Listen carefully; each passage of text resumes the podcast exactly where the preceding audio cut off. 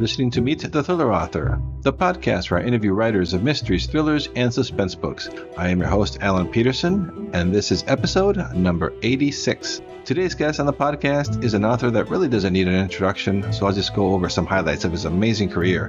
Dean Koontz is an author of many number one New York Times bestsellers, and whose books are published in 38 languages and has sold over 500 million copies to date. Dean Koontz's literary career dates back to 1968 when his first novel, StarQuest, was published by Ace Books. He's had a string of bestsellers like Whispers, Strangers, Watchers, Mr. Murder, the Odd Thomas series of novels, The Night Window featuring his character Jane Hawk, and his latest is Nameless, a short story thriller collection which will be available from Amazon Original Stories in digital and audio only and for free to Prime and Kindle Unlimited members on November 12th. And his next thriller novel, Devoted, will be published in April of 2020. It's my great pleasure to welcome to the podcast the great Dean Koontz. Thank you so much for being on the podcast. I really appreciate it. Well, thank you for having me there.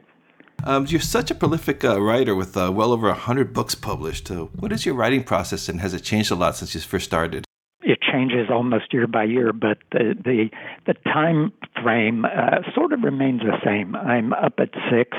I uh, some mornings at five. Uh, I shower. I walk the dog. I have breakfast at my desk, and the latest I'm working is about if I get up at six, I'm working by seven thirty. If I get up at five, by six thirty, and I work straight through till dinner. And I almost never have lunch because lunch makes me groggy.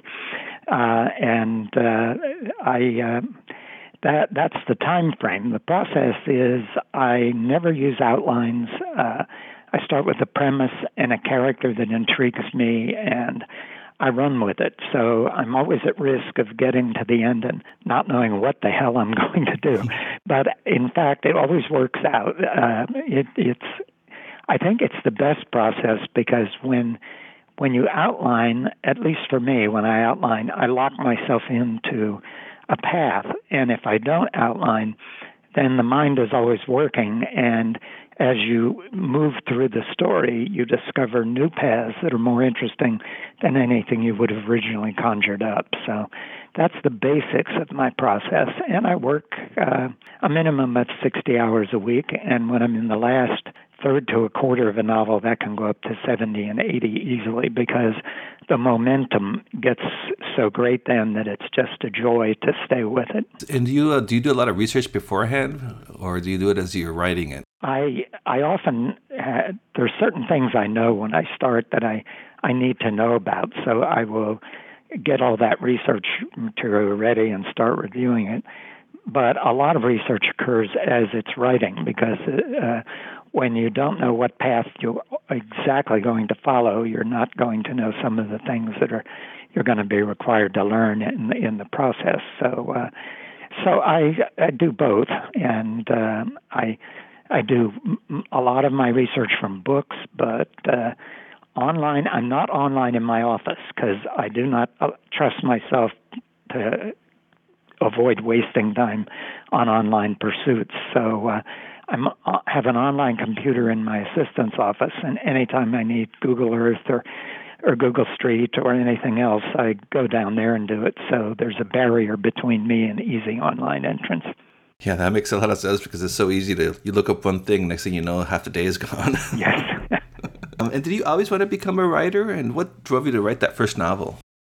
It kind of always struck me as kind of odd because there were no books in our house when I was a kid. And yet, by the time I was eight, I was writing stories on tablet paper and binding the edge with staples and covering the staples with tape so you wouldn't prick your finger, and drawing a little cover and peddling them relatives for a nickel. And by the time I was 11, 12, 13, I was I had been a library patron so long that I'd read everything in the children's department. And the librarian in those days, you weren't allowed in the adult section until you were 18 or whatever. Not because it was pornography there, simply because they had a different idea then about how children matured and what they could read. But the librarian said to me, I'm going to let you in. I think I was 12 or 13. I'm going to let you in the adult section because I'd already checked out everything in the children's and the young adult sections. And uh, but for years, I wondered where this impetus came from. Why books so much? I think there were two reasons. Books early on for me became an escape from a kind of intolerable household. My dad was a violent alcoholic. We were very poor and uh, never knew if we'd have a roof over our heads. But books allowed me that escape and also taught me there were other ways to live. And then I once realized when I was three or four years old, uh, my mother was uh, hospitalized and then in recovery rehabilitation for about six months and my father couldn't be trusted to take care of me, so I stayed with a friend of my mother's. And every night, that woman put me to bed with a cherry ice cream soda and read a story to me.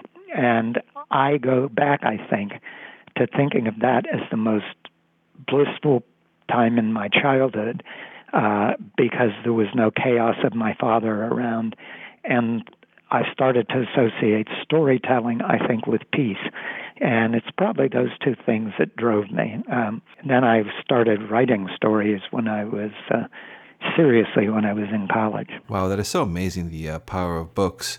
You're such a master at the blending the genres in your books. It's always just been so uh, fascinating. How did, did you develop that at, in the beginning? And do you know that you were doing it at, at first? uh, at, I've had a couple of reviewers say I invented the cross genre novel, but uh, I don't know if I did. But I will tell you that when I started writing the novels I did at, at uh, Putnam, starting with, I guess, probably when I wrote Phantoms, a little bit Whispers, but certainly everything after Phantoms. There was this consternation from the publisher of, what on earth are you doing? This is a, supposed to be a suspense novel or whatever, and it's got this horror element in it, or science fiction, and then there's a love story twined through it, and then there's this. And uh, publishers, especially then, but I think still pretty much, most of them prefer that once you've written a story of one kind, you spend the rest of your life writing the same kind of story. And I just, I'm as a reader, I read in all genres, and including literary fiction, which to my mind is just another genre. And good work can be found in any of them.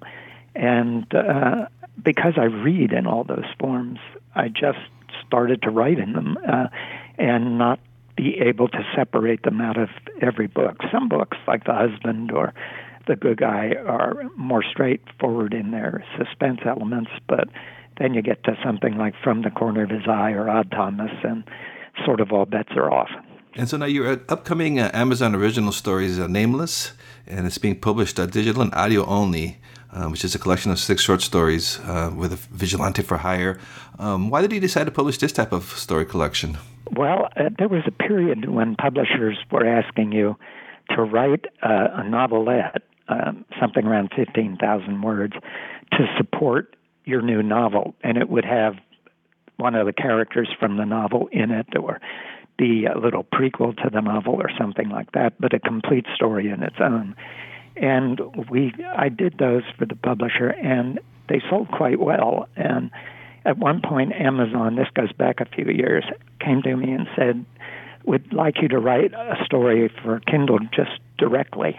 And uh, I wrote a, a novel called Ricochet Joe, and uh, it did so well that we kept talking about doing um, a series of the same character, which really intrigued me because I love the novelette form. Uh, some of my favorite fiction from science fiction writers like Theodore Sturgeon or uh, Heinlein or uh, uh, Bradbury. They're less Bradbury because he wrote at shorter lengths, but uh, some of my favorite stories are of that length. And I started thinking, you know, the Sherlock Holmes stories, none of them are full length novels. They're novelettes, not to novellas.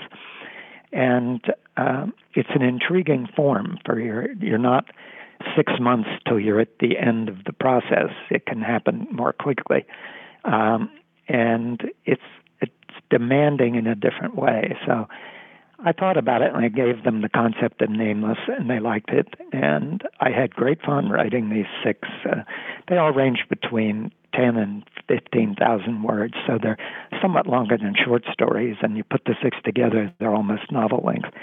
And uh, fortunately, they liked them, and uh, it's. I also thought it was kind of like binge watching TV. Here's an opportunity to binge read a series of stories featuring the same char- character. And you know going in that they're all done. You don't have to wait any length of time for the other one. And what was the experience? Uh, was it different uh, writing these compared to a, a novel? It, it was different in that it's partly what expectations you set for yourself. I. Uh, I wanted them to be almost like a novel in experience. I wanted uh, the color of a, a novel, the, them to be colorful, the language to be full and rich. Uh, and I wanted you to get a real good sense of the characters in them. But you have a lot less space to get that done. And uh, so that was the, the biggest challenge of them. It was finding very succinct ways to depict things and to make vivid images in the mind. And uh, the readers will tell me whether I succeeded or not. But uh, but I have to say I had a great deal of fun uh, writing them, and the character really intrigues me. Yeah, I was able. Uh, I was fortunate enough to get an advanced copy of, of the first story, and it's uh, it's awesome. So yeah, I think it's, uh, I think they're really going to enjoy it. And so this is going to be available for free. Nameless will be fr- available free for Prime and Kindle Unlimited on members on November 12th. And as a Prime and Kindle member, I thought that was really cool. Um, so, what is your take on this Netflix type subscription model for books in the future?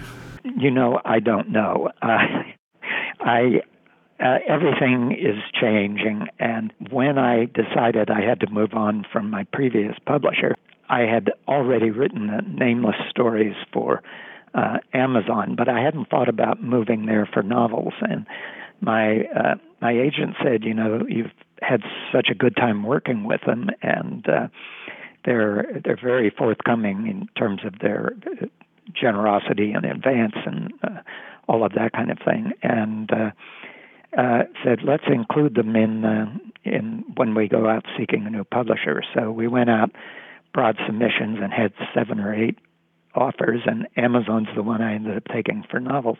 I forget now your question. I think I was getting to it in a roundabout way, but well, it's sort of like the whole uh, uh, binging the movies and TVs, oh, okay. and now we can binge books too.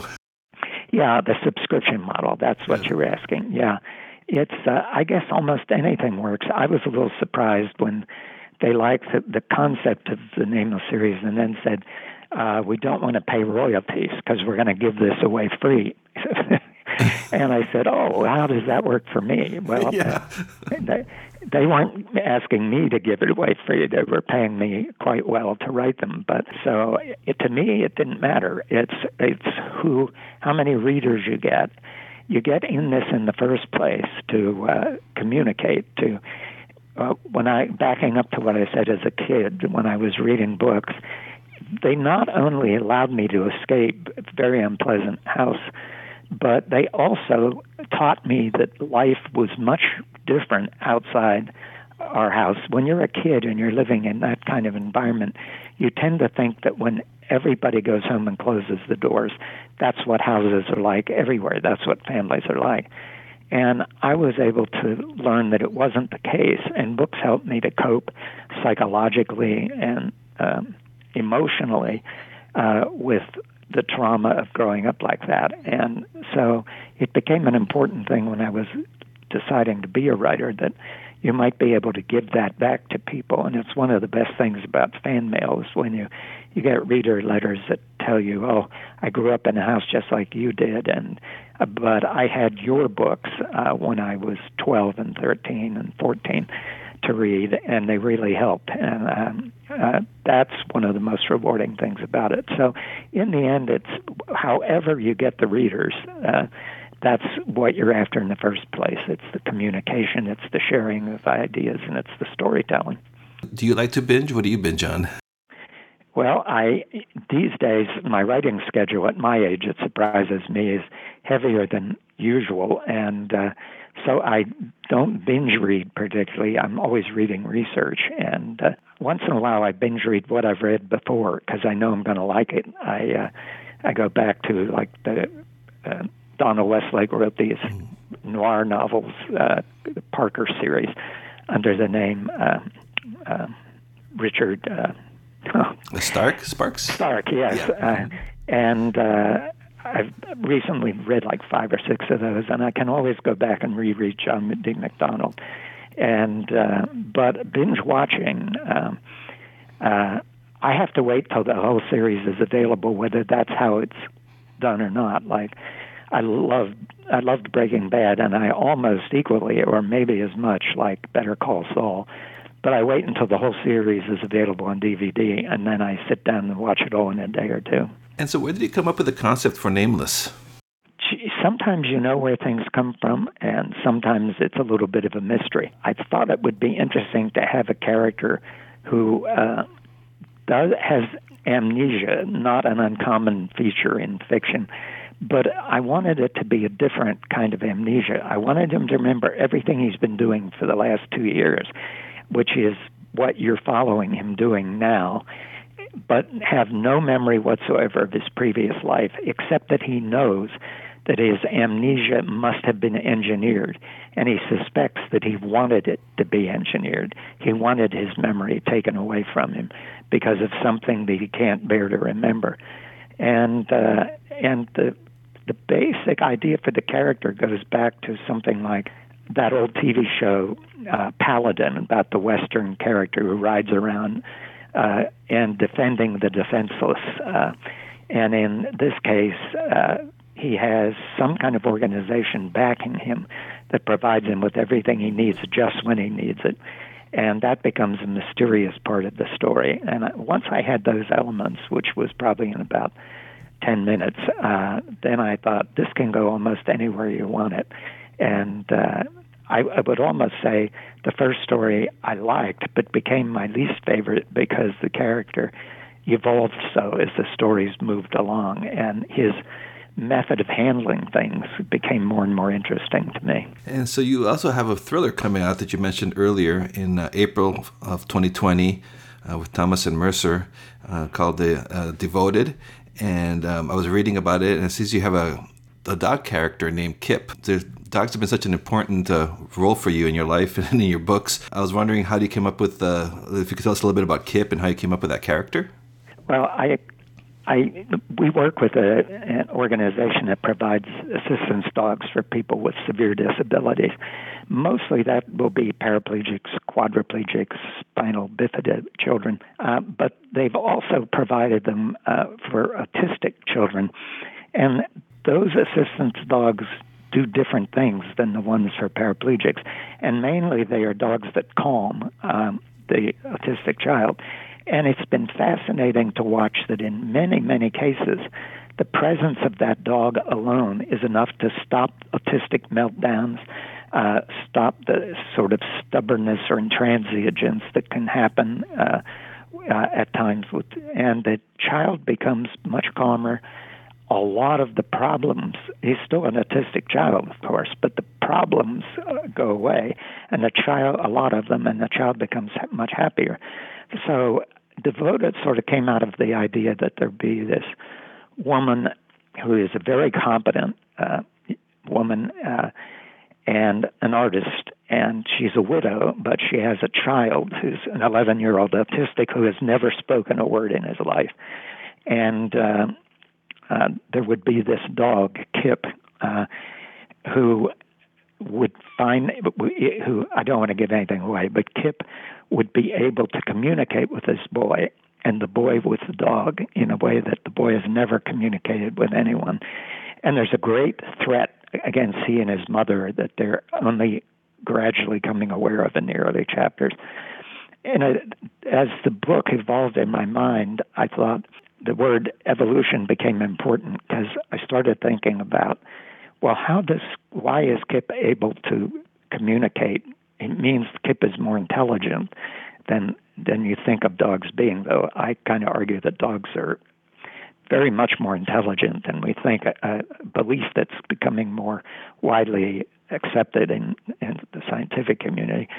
And uh, their intelligence is in some ways of a different character, but um, but I thought, uh, how are they able to communicate this boy and this dog? And this dog becomes very important as the boy and mother come under threat. And that led me to the notion that humanity and dogs have been sharing their lives for 100,000 years. And in that 100,000 years, dogs have changed. They've become, uh, they've developed a lot of human like traits.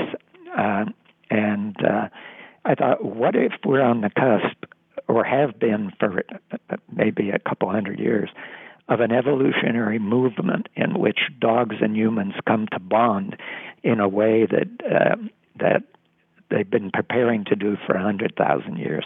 And what if there is living among us a secret community of dogs who call themselves the Mysterium because they don't know why they're different from other dogs? Uh, and Kip is one of the members of the Mysterium. Uh, and so that becomes an element of the story. And it's about that moment in human history when dogs and humans reach a new level of bonding and understanding that is kind of magical. And I had great fun with that because I got to write a great golden retriever, and that's my favorite dogs. Although there's all kind of other dogs in the story. You, do you love golden retrievers even uh, before you started writing about them? Because Watchers is one of my favorite uh, novels, and I remember Einstein fondly. yeah, I everybody thinks I had a golden when I wrote that, but I didn't. Uh, oh. Wow. And uh, we only got our first golden uh, with Trixie. I guess that's now um, maybe 25 years ago or 20, yeah, about 25 years and uh, uh, we now have our third, and uh, and each one is as different in personality as any human being is different from another, and that they're all got these these wonderful traits that dogs have that I wish more humans had, and. Uh, and uh, I can't imagine life without a, a dog. It's just she's become such. This one is each one becomes such a part of your life that uh, uh, she makes me laugh all day. Not all day. I don't settle around cackling like the Joker, but uh, she she makes me laugh many times during the day and lifts my spirits. So dogs are fundamental anymore in my life. Yeah, I have uh, three small dogs, and yeah, I can't imagine living without a dog. yeah. Um, so you're an early adopter of technology. I've noticed. I've noticed this. You even uh, you had your own podcast back in 2006. Um, and technology is uh, so important in your books. Uh, you have text messages and the dark web and stuff like that. So, how has technology in novels and in your life surprised you since you started writing in the late 60s? You know, certain things you can't have, have imagined. It's strange, though. Uh, I think it was the second or third novel I wrote was a paperback science fiction novel. And I keep it out of print now because I don't recommend that it's any good. But but the central premise of it, although I didn't use this term, was virtual reality, and the world becomes almost enslaved by living within a false reality. And uh, so it's fascinating to see something like that coming to pass. When I was starting the Jane Hawk series, uh, I'd become so interested in technology and where it was going. And I was reading novels in which characters were off the grid supposedly, but I could see in every case that the character wasn't off the grid. And even I could have probably found the character if I'd had the you know the right equipment and the time. So I, it got me to thinking, how would somebody really stay off of the grid and yet function in society, especially if she was the most wanted fugitive in the United States with the entire government looking for her? And that was the challenge initially in those stories, and uh, it forced me to learn a lot more about surveillance technology than I had known, and to dwell a lot on how you would foil it.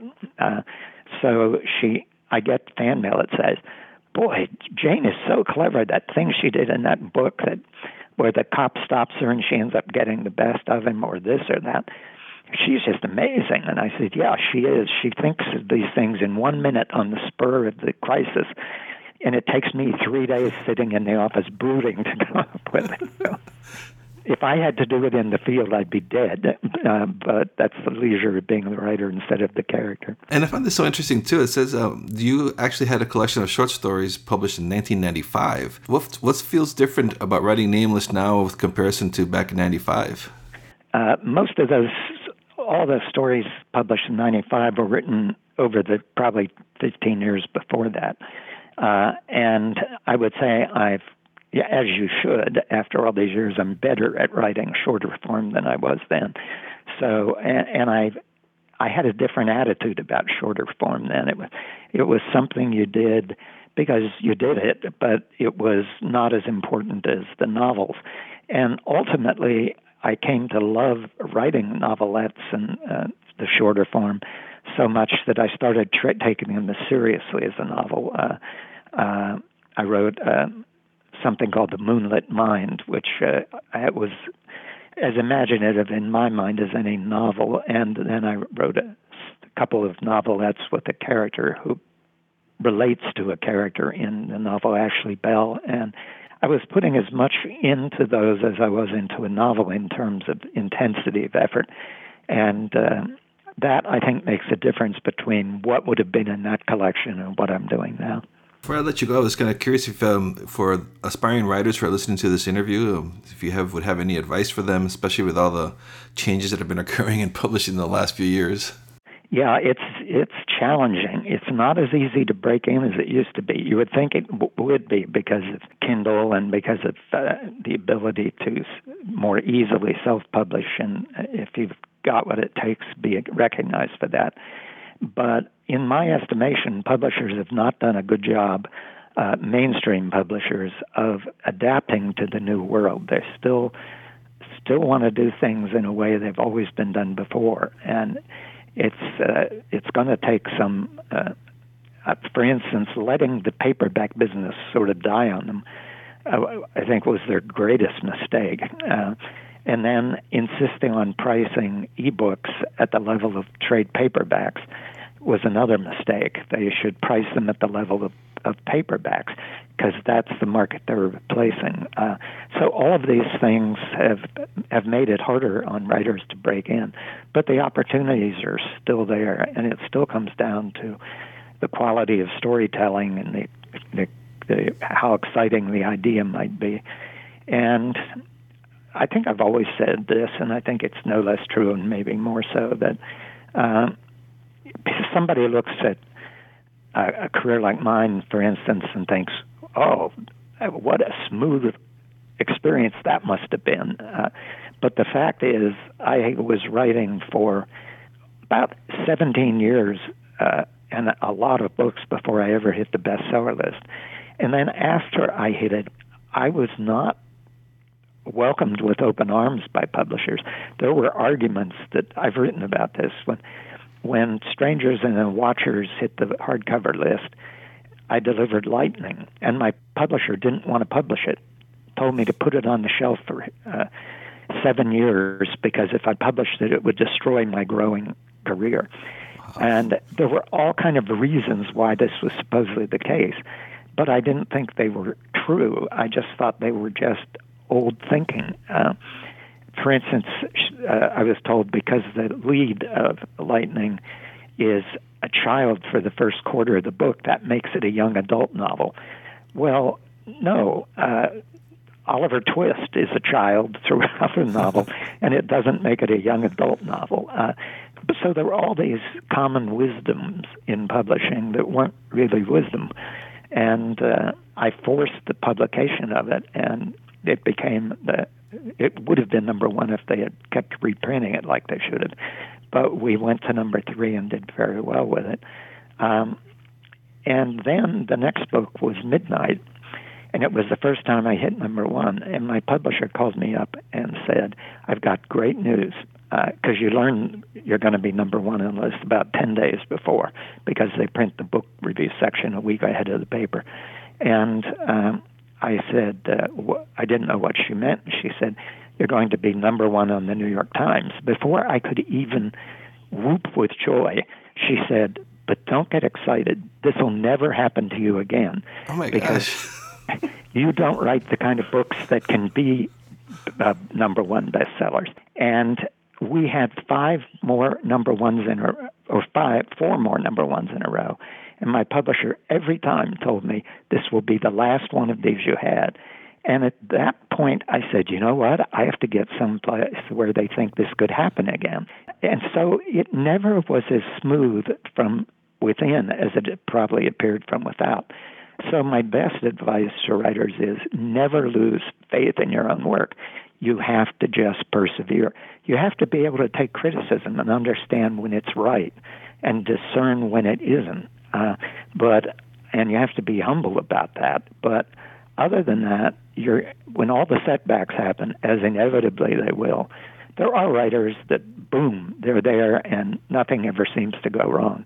But in my experience, that's not the normal pathway. And uh, so perseverance, determination is more important almost than anything else except talent. Wow, great. Well, thank you so much uh, for uh, being on the podcast and for talking to us. I uh, really appreciate it. It was a real uh, pleasure to, uh, talking with you. That was same here, and I uh, hope you have a great day. thank you. You too. Take care. Bye. Bye. Thanks once again to Dean Koontz for being on the podcast. And just a reminder that his latest project, Nameless, is available uh, today, Tuesday, November 12th, 2019. It's his uh, riveting collection of short stories about a vigilante nomad uh, stripped of his memories and commissioned to kill. I've read the first one, In the Heart of the Fire. Uh, highly enjoyed it. It's a great thriller. All six will be available right away on November 12th on Amazon. And if you're a Kindle Unlimited member, uh, you get to read them for free. The audiobook will also be available right away on the 12th. So go check it out at uh, thrillingreads.com forward slash nameless. And go check out uh, Dean's website over at deankoontz.com for more info. If you like listening to this podcast, uh, please take a moment to uh, rate and review it uh, wherever it is that you're listening to this or you've subscribed, be it Apple Podcast or Google Podcast or Spotify. Uh, please do take a moment to rate and review it. And also do check out my website at alanpeterson.com and thrillerauthors.com. Thanks for listening, and I'll catch you in the next episode.